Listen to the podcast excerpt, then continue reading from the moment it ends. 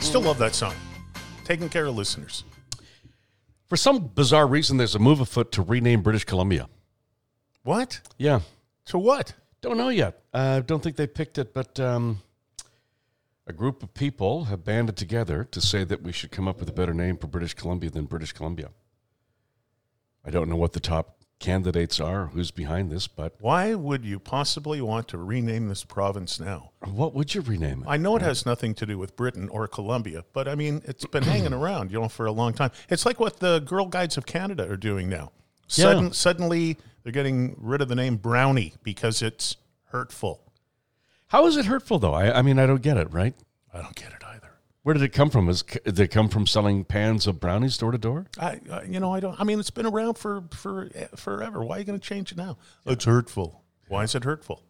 I just don't get that. I don't get it either. Anyway, strangely enough, uh, somebody has um, suggested we change the name of British Columbia. It's gone viral, and there's a movement afoot amongst people in this province, a group of them anyway, to rechange change the name. Swearing can help you become a better runner. It's in Canadian Running Magazine this month. I bet. S- swearing. I bet. You ever ran down the street screaming "fuck me, fuck me, fuck me, Uncle Johnny" and found that you could run faster? You know what's funny? You should mention that because a couple of weeks ago when I was training, well, it wasn't Johnny, it was somebody else's name. And it did get me running faster because all of his friends started chasing him. What were you screaming? Uh, fuck me, Helen, fuck me, Helen, fuck me, Helen. Wow. Yeah, I guess Uncle Johnny's going home alone and that's right. Just Quiet me and tonight. Helen. Yeah.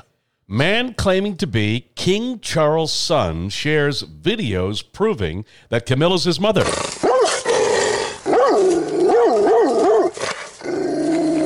That's her. Well, I'm convinced.